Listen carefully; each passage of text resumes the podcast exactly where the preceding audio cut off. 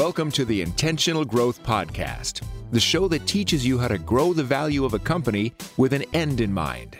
Host Ryan Tansom interviews top business leaders, authors, entrepreneurs, and other professionals who share their experience and expertise about buying, growing, and selling companies. Thanks for tuning back in. This is episode 229. And today's guest name is Gail Golden, and she is the author of a book called Curating Your Life Ending the Struggle for Work Life Balance, which I know so many people struggle with and potentially are in the pursuit of something that is not even possible. The reason that Gail has the expertise to speak on this topic is because she pulls from decades of experience as an entrepreneur herself, as a clinical psychologist, as well as a consultant to Fortune 1000 and nonprofit organizations and middle market entrepreneurs. Gail received her bachelor's bachelor's degree in psychology from the University of Chicago, her PhD in clinical psychology from Indiana, and her MBA from the University of Western Ontario. And she's a licensed psychologist in Illinois. And there are a lot of people that are yearning for Gail's expertise and wisdom because you have people like Fast Company, Forbes, the Wall Street Journal, Today's Chicago Women, and numerous other publications that are quoting Gail and her work. So, needless to say, Gail is qualified to be speaking about how we should create the life that we want and end the struggle of a balance that might not exist. There are three questions I think you should ask yourself right now to determine whether you want to listen in. One, are you having as much fun as you possibly can running your company? Two, are you making the impact that you want to make? Three, are you making more money and creating a more valuable business? If you are shortchanged in any one of those areas, I suggest tuning in to hear how you can identify what do you eventually want from your business and your life, how to recurate your current situation, identify how you should spend your time because the 168 hours every single week is something that is the great equalizer and how you spend your time will have a direct impact of what you eventually get from your business and your life. So, as we continue to talk about the word intentional, how do you intentionally create the business and the life that you want? Well, it's about curating your time into things that are giving you more enjoyment, creating a bigger impact, and creating more valuable business. I highly suggest you tune in because Gail is no nonsense and she goes straight to the point, demystifying things that were told between the great titans of the business world and as well as all the noise that happens with life coaches. She gives you some practical exercises to identify what do you want today, how to recurate what you're dealing with, and intentionally design the life that you want. So without further ado, here is Gail Golden. Sponsored by Arkona's Intentional Growth digital course. Ryan Tansom and Pat Hobby show you how to shift your mindset away from solving for annual income to focusing on strategies that create long term value, giving you the freedom and choices to take control of the future destiny of your business.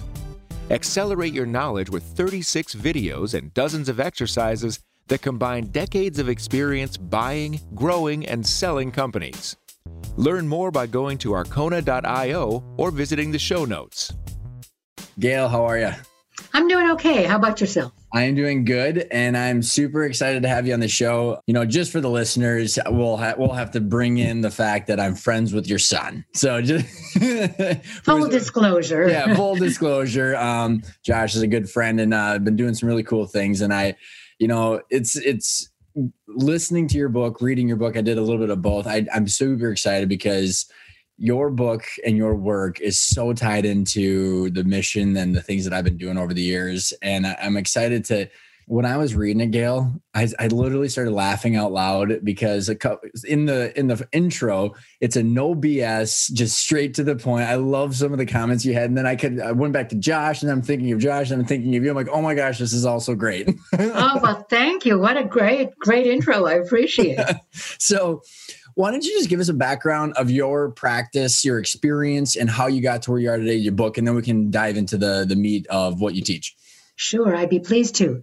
Um, so, story goes like this: got interested in psychology at an early age. Went to University of Chicago undergraduate, and then to Indiana University, where I got a PhD in clinical psychology, with the goal of becoming a psychotherapist. Uh, my husband's career actually took us up to London, Ontario.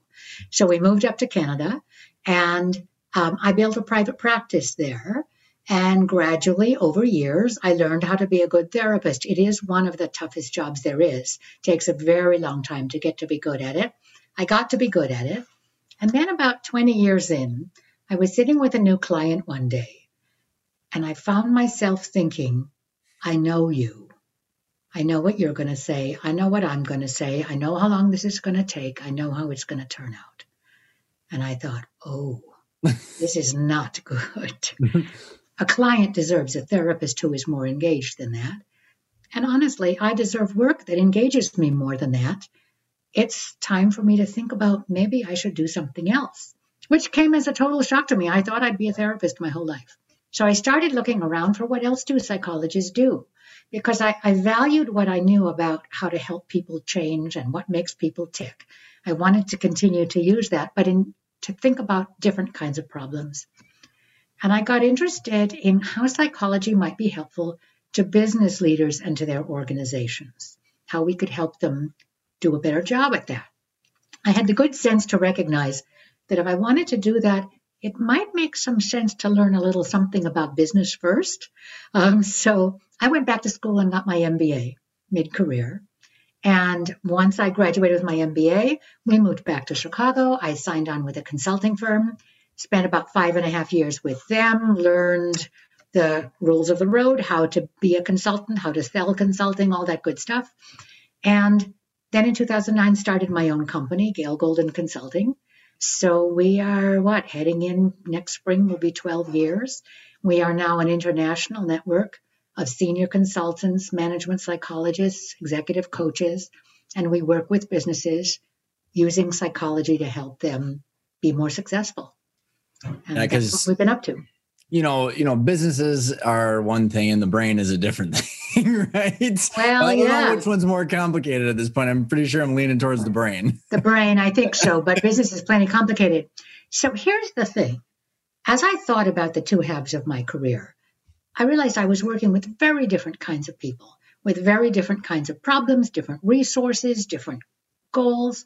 But there was one problem that kept coming up over and over and over again with practically every client that I talk to. The, the, the overwhelmed single parents in my psychotherapy practice and the high flying global executives in my consulting practice. And that problem was a feeling of being exhausted, overwhelmed, inadequate, and not living up to my own or other people's expectations. So crazy. Yep. Uh, almost everybody. And so I thought to myself, well, wait a minute. We've been talking about work life balance for as long as I can remember. And as I think about it, I have never met a person who has a balanced life. I don't. I don't know anybody else who does. And then we look at other people and we somehow imagine that they've got it figured out. They've got the balance. So there must be something wrong with me. And I end up feeling exhausted, overwhelmed, and inadequate all over again. There's got to be a better way to think about this problem and how to solve it. And that's what got me going on what ultimately became the book.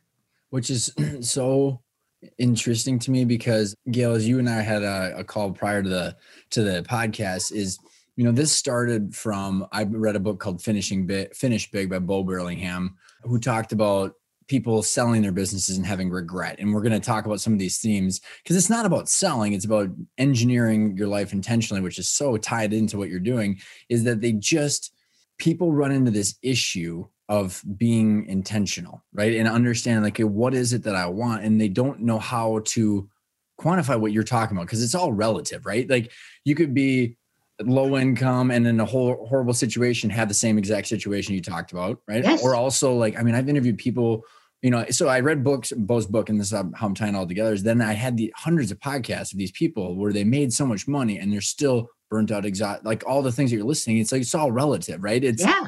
And what was the theme? So what did you? What is it as you started pulling that thread? What was the common theme, regardless of people's situation? Why was this happening? Well, the simple it's not it's not a simple problem, but the simple answer. I'll use a, a, a an image that I like. If you have a stove with four burners on it, how many pots can you cook at the same time? Four four.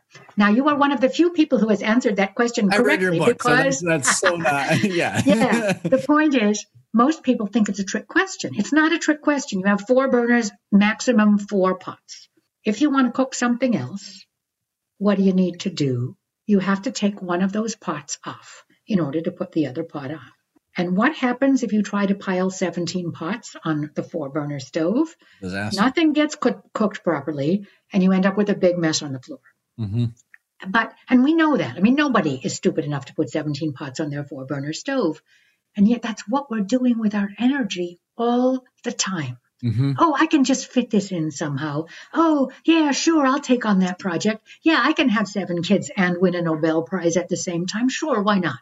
And so the concept of curation is get clear about what matters to you. What are your values? What are your talents? What are your opportunities? What are your passions? And design your life, your exhibit, if you will, around that.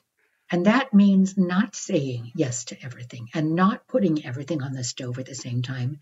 It means, as you used the word intentional, a very intentional series of choices about what's going to go on that stovetop.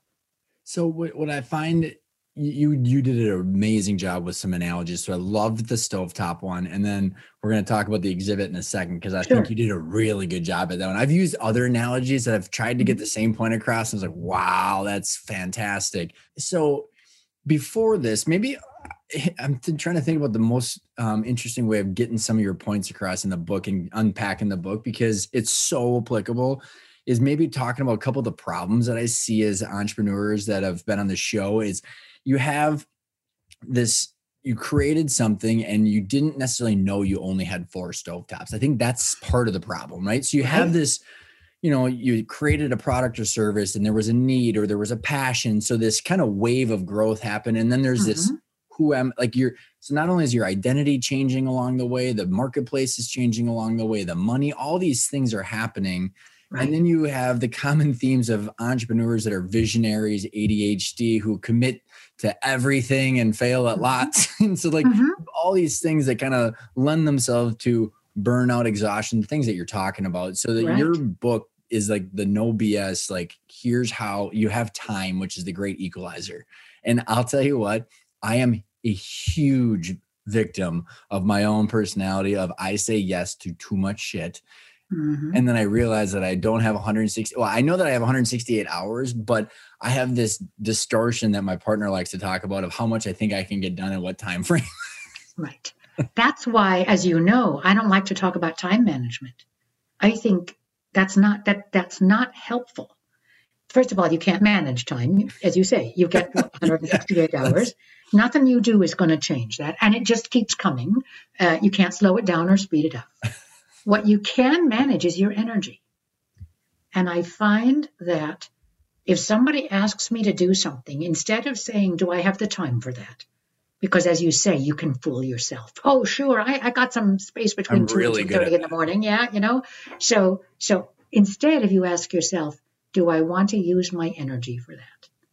I have a finite amount of energy. Even if I'm living right and eating power foods and exercising regularly and all those good things, I got a finite amount of energy.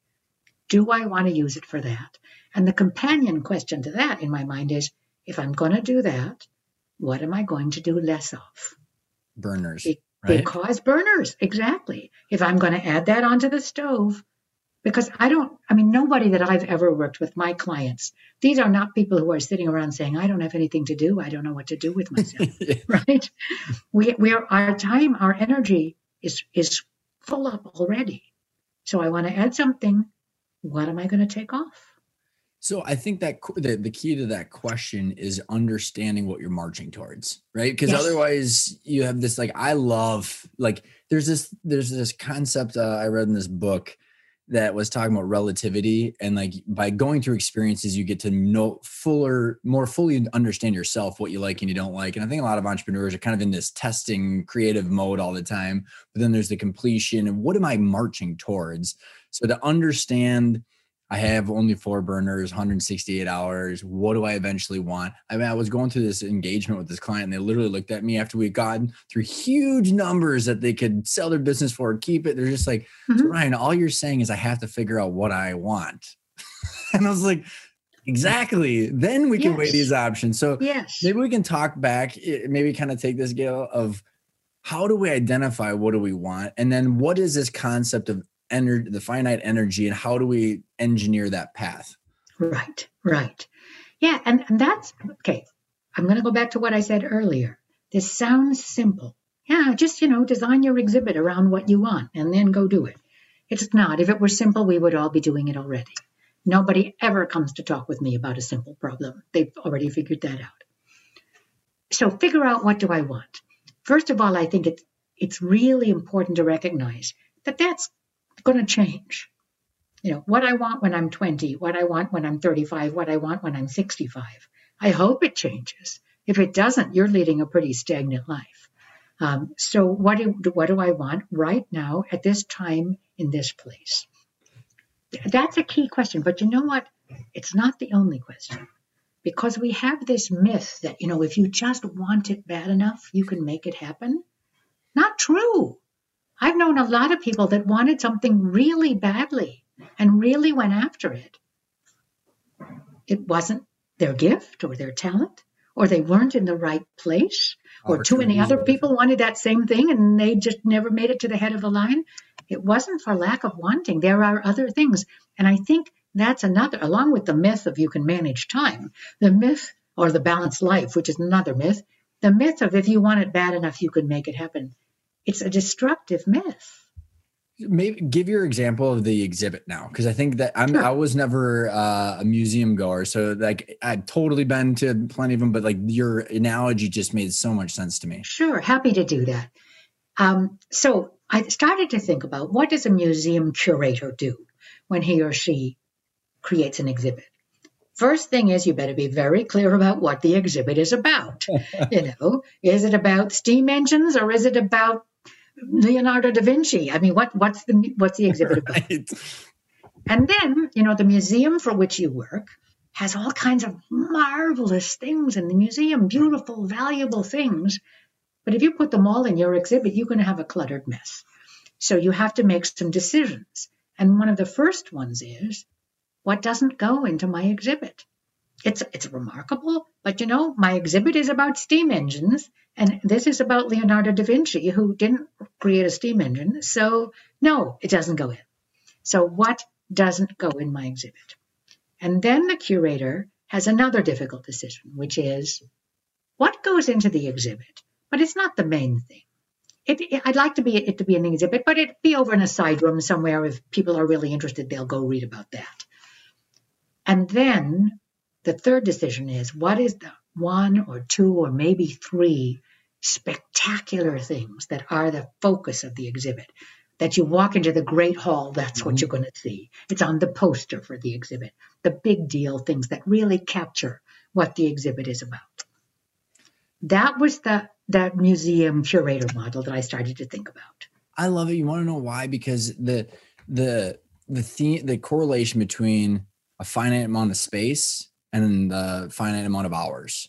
Mm-hmm. And the fact that it changes, right? You don't have the same exhibit forever. That's right. And so like your life changes. And I what you know, weave this in as maybe we're talking about how you can go about this process that you're talking about is that the many times business owners they start at the business and then their life changes, but they don't change their exhibit.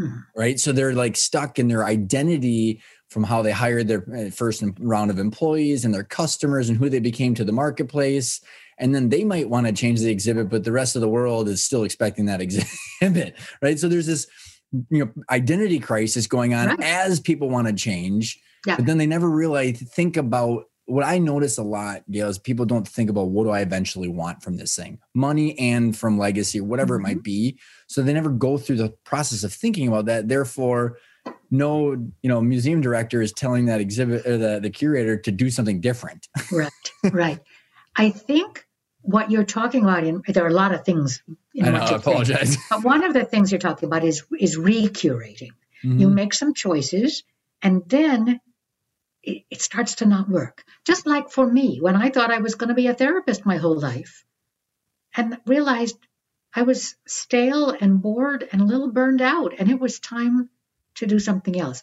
And I find that that recuration happens in one of two ways. Basically, something happens to you. You get fired. You have a baby. your business suddenly has a thousand employees instead of 10. Mm-hmm. Something happens that requires you to recurate, to redesign your exhibit. Or you choose. You're sitting doing what you've been doing and you think, hey, you know what? I liked this, but it isn't working for me anymore. I need to figure out something else. Both of those can be a real shock to the system, by the way. But they're they're somewhat different experiences. And I think those are sort of the two key times that people have to go through that process you're talking about. And you mentioned earlier rapid growth in a business. I think that's one of the biggies. Mm-hmm. Because what you what your exhibit can be when you've got 10 employees. Heck, you can do it all. You can sweep the floors, you can be the head of marketing, you can be in product development and managing the budget all at the same time. But when you've got a thousand employees, you can't. Mm-hmm. And so then you have to make the begin to make decisions about whom do you bring in, to whom do you delegate what, and what is it that you uniquely are good at that you want to keep doing and i think that you're tapping into like this concept of recuration i think is fantastic i want to dive into further too as well but the it's about also understanding what happened that first wave in order to recreate like did you do that intentionally or are you all mm-hmm. of a mm-hmm. sudden in this recuration where the first exhibit happened without you knowing it because it was the business that grew and kind right. of find you and like um what i find find interesting gail is that you, the two ways of curating that you talk about are the things that we run into like someone is bored or burnt out or something of the day-to-day role. And so mm-hmm. like that's one they just it's not working anymore. Right. And i think there's this huge myth that entrepreneurs and honestly our culture is pushing us to think that there is no time limit right? You, you look at who do we worship? We worship elon musk jeff bezos steve jobs and all these you know insane unicorns who if you got if you go in and read their biographies they had shitty home lives i mean they were they had 17 you know pots on the pan right but everybody right. only saw the four that were magnificent you know and i just right. so we're not really showing that this is a thing and then all we do is say all you have to do is you have to just find the extra 90 minutes to meditate every day and then do yoga and then do all these things and then you'll magically come up with more hours and energy. Yeah right. Not yet. By the way i want to push back a little bit because I look at those giants, Jeff Bezos and and and, and the, the, the, the tech giants, and their exhibit, in fact, may be exactly what they wanted it to be and what they designed. That's, they you know figured out super good point. Yeah, they figured out what their greatness was, and they went for their greatness. And they, I mean, the three categories are putting your best energy into your greatness, saying no to the things that really don't belong in your life at all. And in between, what is really hard for most people is the stuff that you have to do, but you don't have to be great at it. You just have to be good enough.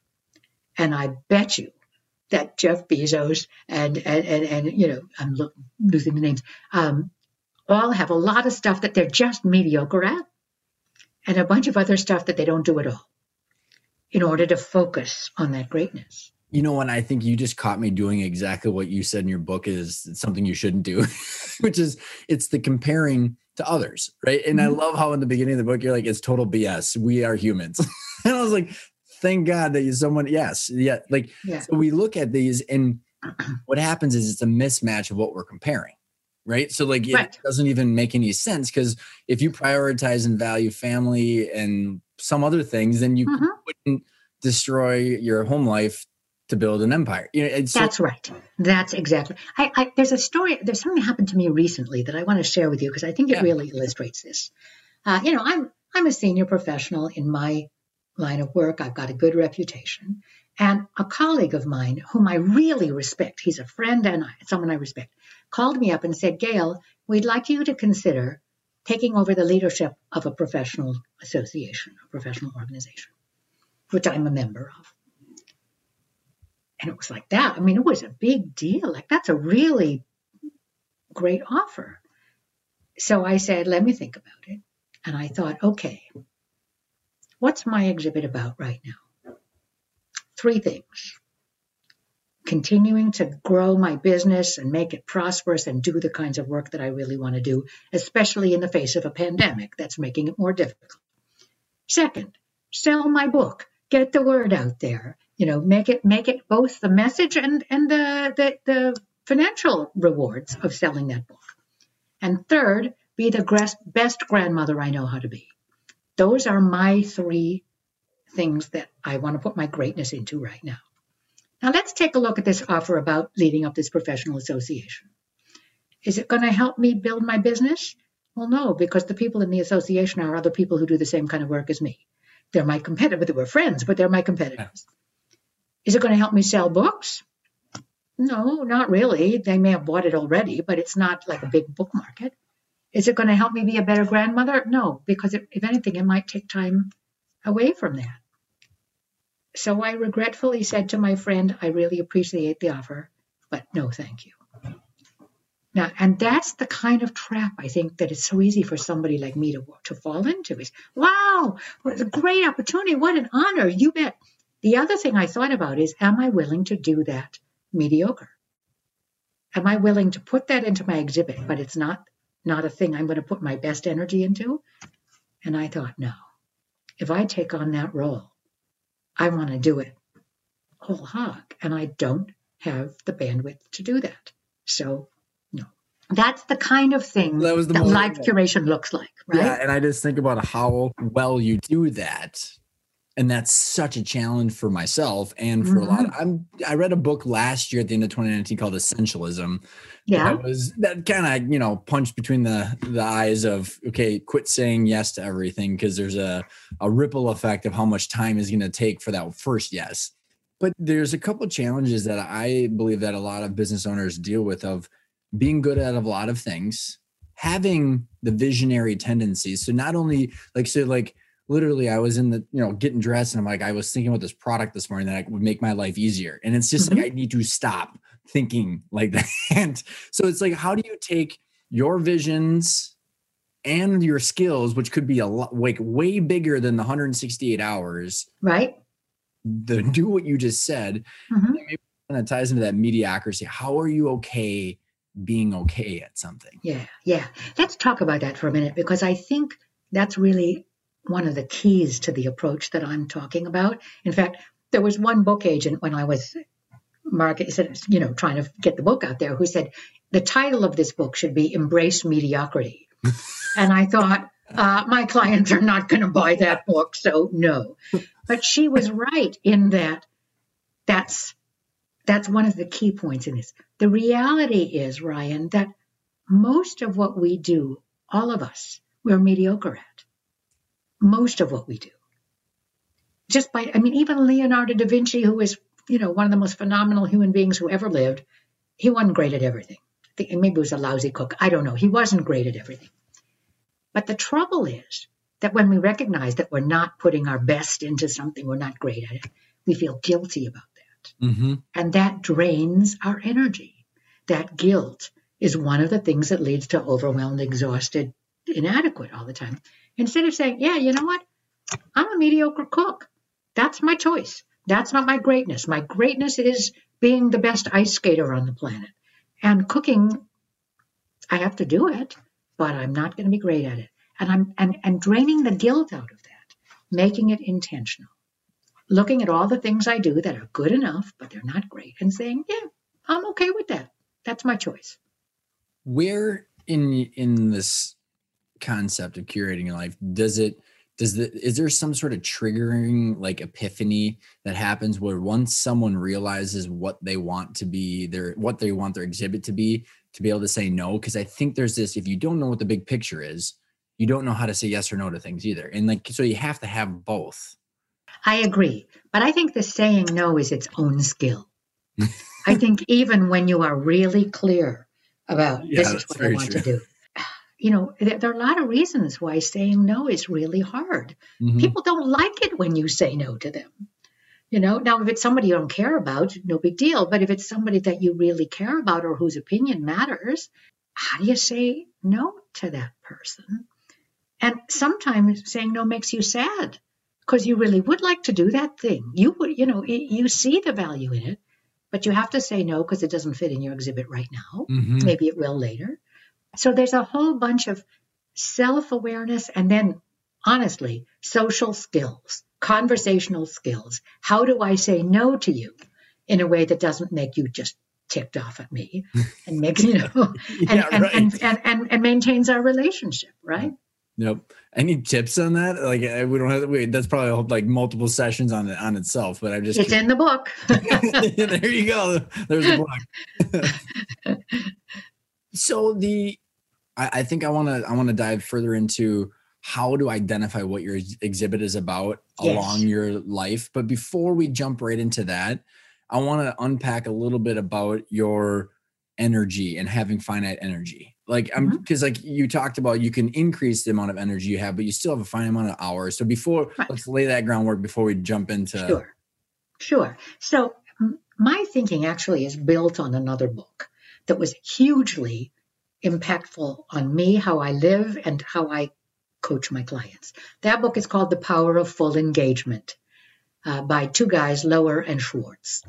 And they are were athletic coaches who worked with world-class athletes who had fallen off their peak performance, who were not able to perform at the level they had previously to try to figure out what was getting in their way. Why were they not performing at that level? And what they learned from that athletic coaching work, they then brought into work with the people they call corporate executives, who are high flying business leaders. And so there were a couple of key principles that they put in their book, which I really recommend people reading. One of which is don't manage time, manage energy. Okay. Which so I stole that. I mean, I give them credit, but but that the other one that they talk about in their book a lot is that the most highly productive, high performing people have a have a rhythm where they know how to sprint and then recover, which means you work really hard, as hard as you can for a defined period of time, and then you stop and rest and recover. And that is absolutely countercultural in North America in 2020. Mhm. Um, we we believe, you know, you'll hear it all the time. It's not a sprint; it's a marathon. Run, run, run, run, run, run, run, run, run. I work 24/7. We boast about that. That is idiotic to try to work 24/7. You are not going to do a very good job if you do that. So sprint and recover is one of the key principles. So that's sort of some of the fundamentals of, and then their book is full of really great ideas about how to maximize your energy Mhm, mhm. how to live in a way that gives you as much usable energy as you can have. Yeah, And it's so that's the that's the place for that. And I think, you know, just this false notion of like you just can, like I said, engineer additional time to meditate and do all these other things that are going to miraculously create more energy and time. And it just is Right. not a thing. And like, it's really interesting. And I know this is, this podcast is not about me, but a use case of my own life, Mhm. uh, Gail, is I've been working out regularly for 15 years. So every morning I wait, I do weightlifting and then I run a 5K. And Mhm. it's it's discipline, but you know, and you have this whole theme of discipline equals freedom, and I could not agree with you more. And the reason I did all like I've got this structure is because I really enjoy having fun. And I Mhm. didn't enjoy that fun unless I did this stuff. And it was literally out of my own mental like survival mode, you know, 15 years ago. Of like, if I just do these things, the fun will be more fun.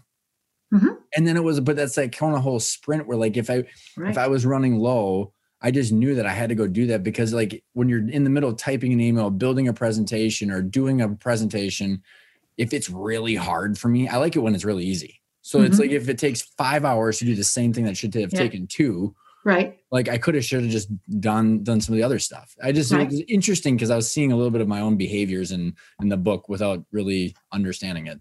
Interesting. Interesting. So yeah, you live in a way to maximize your energy. By the way, you just made me think of something I learned years ago. I didn't put it in the book and I should have, which is a, a little a little phrase that if you are mentally tired, do something physical. Yeah. If you're physically tired, do something mental. And it's Super that- that's straightforward and really- easy.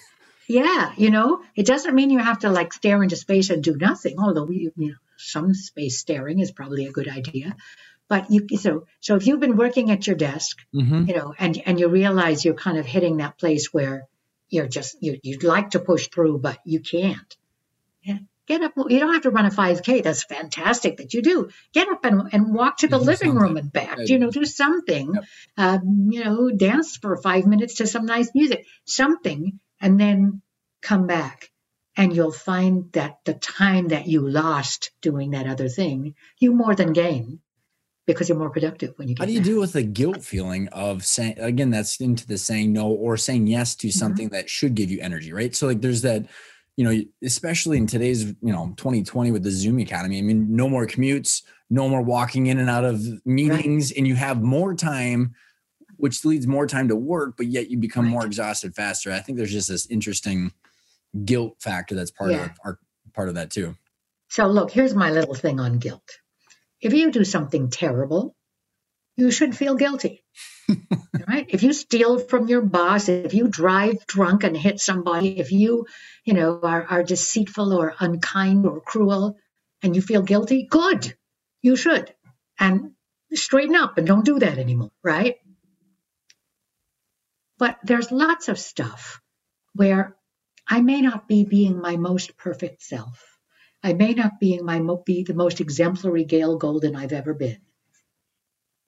Maybe I'm even being a little bit bad. But it's it's recharging my batteries. It's giving me some room to breathe. Mm-hmm. Don't feel guilty about that. Again, be intentional about it. You know, I'm somebody that I react to alcohol very quickly. If I drink two martinis, I am silly. Okay? so I don't do that very often. But you know what? If I drink two martinis in a safe environment where I'm with people that I trust and I'm not going to get up behind the wheel of a car, Do it. I don't have to feel guilty about that. And and so I think that guilt thing, you know, part of the book is about getting clear about voices inside our head that come from early childhood, where we've learned these really rigid rules. This is right and this is wrong, and you're a good boy or you're a bad boy. Those voices are still in there. And as adults, we have to learn how to sort of bring them up into the light of reason and say, wait a minute, is that bad what I just did? No, it was a little silly. Okay, fun. Now get back to work. I, I, I actually uh, resonated a lot with um, that comment when you said in that right now and also in the book when you're talking about a lot of these narratives or the exhibit we think we're in is based in early childhood Mhm. and then the business and being an entrepreneur and all those things become a, a result of what your what narrative you told yourself a long time ago so now we're getting into this curation and recuration so like Yes. how do you figure out like as you're someone's listening in and going okay i want to change those voices become less rigid become more intentional and curate what i like how do you go about figuring out what that exhibit should look like and then assessing where you're at in your life journey too because knowing that it's okay that you can change it Right. That's so important, I think. Couple of thoughts. Sometimes that process, you need to spend some time in therapy, depending on the baggage that you're carrying from childhood. Yeah, I'm putting a plug for my former career. Um, there's a time and a place for therapy, for doing some deep work and getting clear about what you want to keep and what you want to let go of. Mhm. So that can be part of the process, but it's not necessarily part. I mean, it's it's just it's one of the options. What is it? It's about figuring out who am I, about getting to know yourself better. It may be things like looking back over the jobs that you've held and thinking, what did I love? What was great about that? You know, I was a waitress when I was in uh, graduate school. I made my way through school, waiting tables in an Italian restaurant. Did I love that job? No. Would I want to do that job my whole life? No. But you know, one of the things that I loved about it was if I did a good job, I made more money. That if I did a really great job waiting my, on my tables, I would get better tips. And my compensation was tied to how well and hard I worked. So that's a useful takeaway for me, right? I'm going to be happier in a job where it's not a job where it doesn't matter how well I work, I'm going to get paid the same. That's not going to be very motivating for me. Um, I'm willing to take the downside if I screw up, but I want the upside if I'm doing something really well. So, looking back on jobs you've had and saying, what was it about that job that I really liked? And what was it that was horrible? And I hope I never have to do that again. That begins to give you a sense of what matters to you. And, and it can be about purpose. you know, when I was waiting tables, like what difference did that make to the world? Well, some people had a nice evening out. That's a good thing. If I can make that happen, that's good. Is that all I want my life to be about? Maybe not. So, again, figuring out what's the impact that I want. What are my values? Sometimes people, you know, they think about it in terms of legacy. What do I want to be remembered for? So, those are some of the, the Yeah, ways. you- I, I don't know if those are uh, if you intentionally were kind of circling around the th- three things. I there was a part a page in your book at the beginning. Mhm. There was three things, and I literally was like, you know what? Those are problems that every business owner that I know is trying to ask himself, whether they know it or not. Is am I having fun? What impact am I making? Mhm. And then am I making money? Yeah. it was Yeah, like that- I, I read that and I was like, Gail, I'm Yeah. like, oh my god, like Yeah. yes. That's from my friend uh, John Blattner, who is a very fine psych, uh, psychologist and consultant. And uh, I have used those three questions. Oh, am I having fun? Am I doing good work?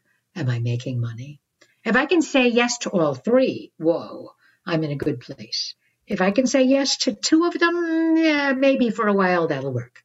But if I have only got one or none of those, I mean, look, sometimes if I'm poor and I have children who are hungry, it's only about making money. That's a very good point. That's Yep. all that matters. So again, I we we have to be careful not to overgeneralize. Some people's lives are way more difficult than yours or mine. Mhm. So sometimes it's just about making money. But most of us, fortunately, live in a place where we can make choices based on am I having fun and am I doing good work as well as that. What's interesting, Gail, is like I see the where people that engage with our educational material come from is that they one of those things aren't really working. So again, they're almost in this point where they need to recreate recurate their life. Mhm. They don't know what the big vision is that, that they don't know what the new exhibit should look like. Right. And then they Right. also like of those three questions, if financial, like if the company's not worth what they thought it should be, then it has to be. It's almost like a you know, it's a different version of what you said, but it becomes all about the money. Even though they Mhm. want a bigger impact and they want to have more fun, they realize that they're in this box that they Yeah. don't want to be in. Yeah. So it's like kind of the the our kind of mission is like identify where you before you're burnt out, so that way you can enjoy the recreation of what you want. But like I don't know how like how do you take those three questions and assess your current exhibit, and then also what do you want the new one to look like? Right. You know what? Most people have no difficulty answering the three questions. If you say to them, Are you having fun? Are you doing good work? and that can mean both the quality of your work, but also the impact of the Mhm. work that you're doing. Are you making money? I mean, those are not difficult questions. Most people know the answer to that. And that helps because then you can sort of see, well, where's the pain point? You know, I'm I'm I'm doing good work and I'm making money, but oh man, it's not fun anymore. Right? Mhm. Or, you know, whatever. Um, so so I think that those questions are not that hard to answer. The harder one, which I think you keep circling back to, is so then how do I figure out what is it that I need to do next? Mhm. sometimes I think you have to do experiments. You have to try stuff. And I mean, goodness knows entrepreneurs are good at that. you know, they're risk takers, right?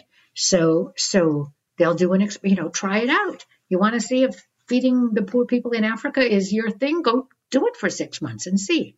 Now, again, that's also bounded by your, your environment, your responsibilities, you know, uh, Yeah, whether, exactly. uh, and, and again, I, I get really mad at some of the self help books that I've read, which are all about, well, just go and do it. Like, hello, you know, I have physical capabilities, I have relationships that matter to me. I am bounded by those things. But there's another thing I think that I do want to stress, and I, I'm more and more aware of this the older that I get. People think if you haven't done it by the time you're 35 or 40 or 45, you're you're done. Well, you know what? If it's being a world class figure skater, that's probably right. if you haven't done it by the time you're 25, yeah, you can be a good skater, but you're never going to get to the physical laws of science are, are Exactly. against you. so so some things are time limited.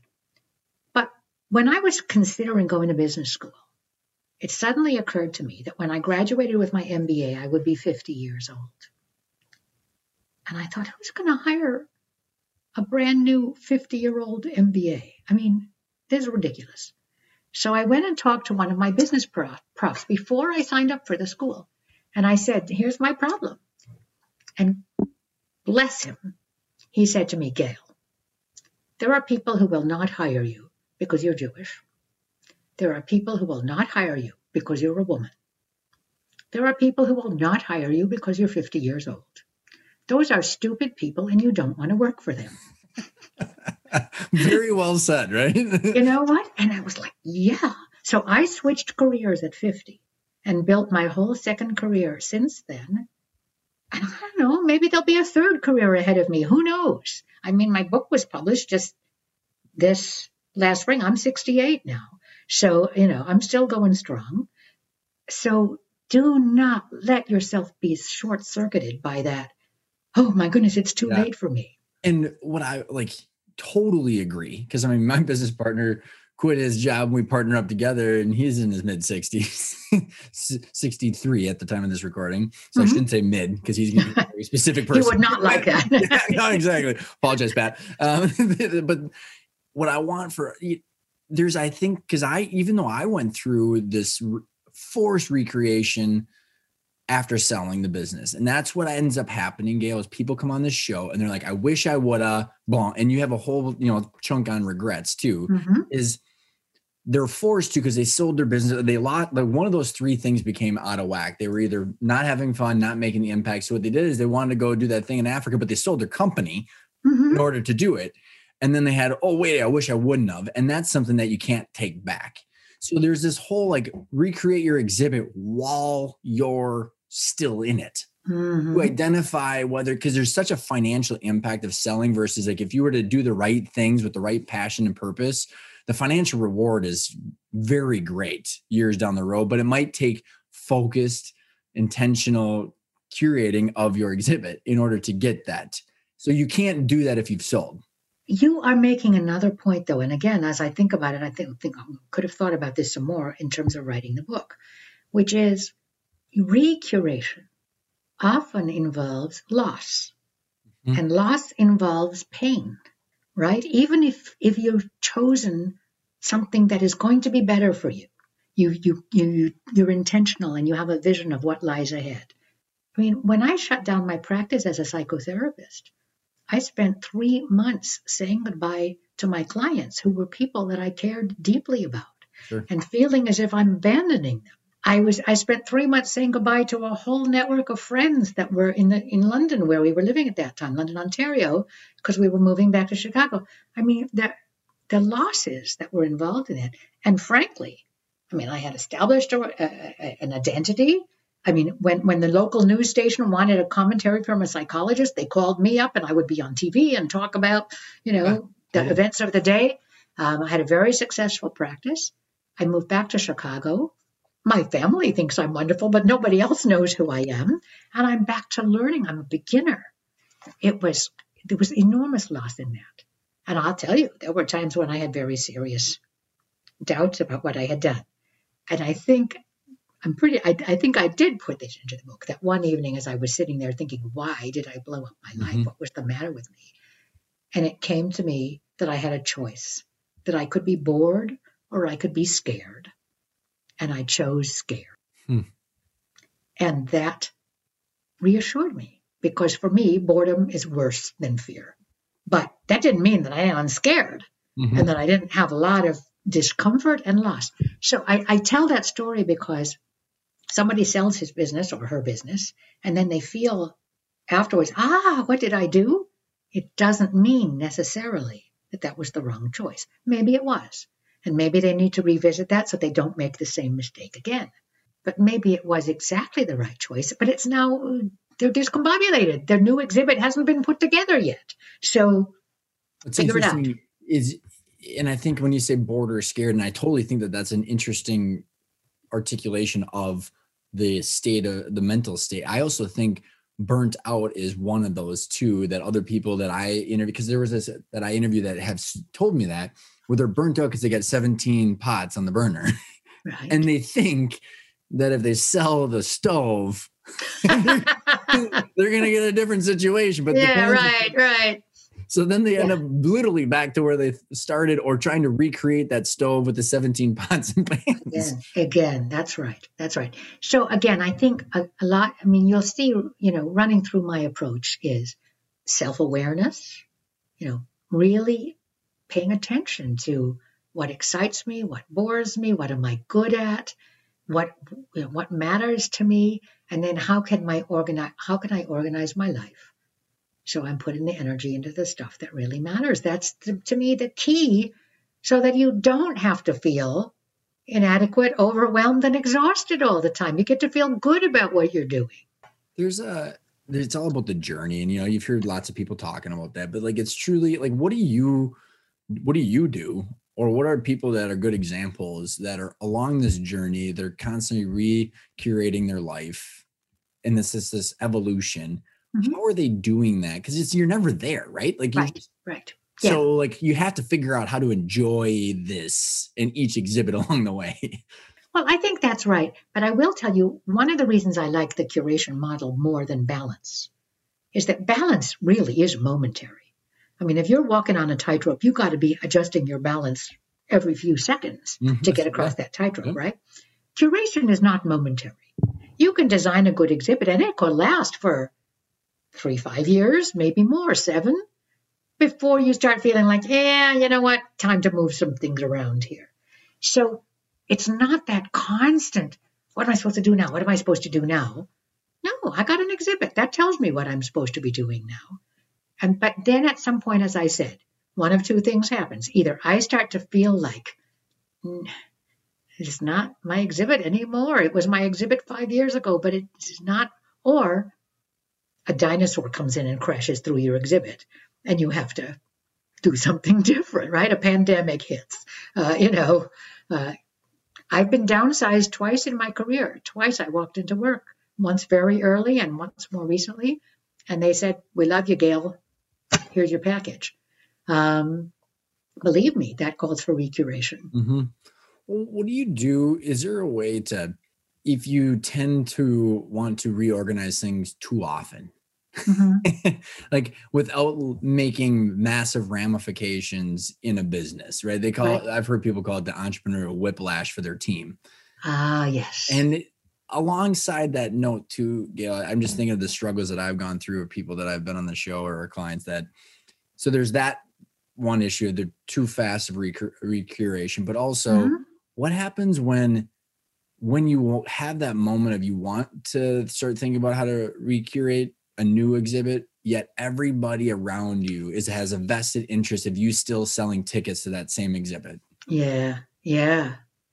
Those are both really tough i think. Well it's good to know that they're not there's not a simple problem. And i know you know you're not an advocate of simple answers but yeah as i said nobody ever comes to me with simple problems. So yeah i mean that whole you know one of the chapters in the book is about curating your home right? And and about balancing your needs and desires with those of the people who really matter to you. You know the people that that you love. And give meaning to your life. You know, and and I mean that's never easy. It means sometimes I got to spend you know all this time doing something my husband loves and I could care less about it, you know, and vice versa. So, yeah, you've got an exhibit, everybody around you loves it. Maybe what you're going to want to do then is make incremental changes rather than blowing the whole thing up. Maybe you're going to just blow it up in one fell swoop and then help them to deal with it. Help them to see that you're still the same person. It's just that your exhibit has been redesigned. I mean, I think there are cruel ways to do that, and there are loving ways to do that. There aren't easy ways. It's it's all hard. I think we need more of that message. There's what you just said is important, and also there are no simple answers. And you talk, you know, there's in the book about all the life coaches that are out there and all the easy answers and, and, especially with the clickbait world that we live in it i even told my partner i'm like we sell education to more hard work. It's not really a, a, great clickbait you know 17 right. steps to create creating a multi-million dollar business right. by the end of the year. Right. Yeah. Oh man. Well you know what? Princess bride. I there's a line in princess bride where um, the hero says, Princess, life is pain. And anybody who tells you otherwise is trying to sell you something. Now, I don't agree with him that life is pain. I think life has pain. But I also think if a life well lived has enormous joy and fulfillment and satisfaction and goodness in it. But somebody who says you can do this without pain is trying to sell you something and it's a fake. I, I, think it's I think it should be like literally that that statement should be ingrained. And like I agree with you. It's not pain. It's it's it's a process and processes mm-hmm. are hard, right? Like yeah. the recreate recreation of an exhibit yeah. is difficult, but it's yeah. wor- the only reason you do it is because it's worth it, right? I mean, or you hope that it's going to be worth it, but you only get to find out after you do it, you know? so exactly. that's the scary part. Gail, this has been an, an absolute blast. Um, well, thank you. I think so too. I got two two final questions for you. One is, uh, and I think I'll have some ideas of how you'll answer, but the word intentional. Mm-hmm. What is your definition of intentional? Intentional means I'm very clear about the decision that I'm making and why I'm making it. I love it. What's the best place to find you, your book, and all the stuff uh, that you've got out online? Sure. Well, the book is not in bookstores, but it's sold online. Um, obviously, Amazon, but also other online booksellers. And in fact, I'm delighted to see that if you type curating your life into Google, my book typically pops up right away. So that's exactly where we wanted it to be. um, in terms of getting in touch with me, I have a website. It has lots of content on it about the book, but also about the other kinds of things that my team and I do. And there's a contact place um, on the website, or you can email me, which the email address is there. I mean, it's I don't make myself hard to reach. Easily Actually, accessible. years ago, I learned the best best thing about marketing, which is if you've got a service that can be helpful to people and you don't make yourself easy to find, that's unethical. That's a great way to think about it. So I have try to make myself easy to find. Gail, thank you so much for coming on the show. I very much appreciate you, the work you're doing on the book, and everything. Thank you for the invitation. It really has been fun.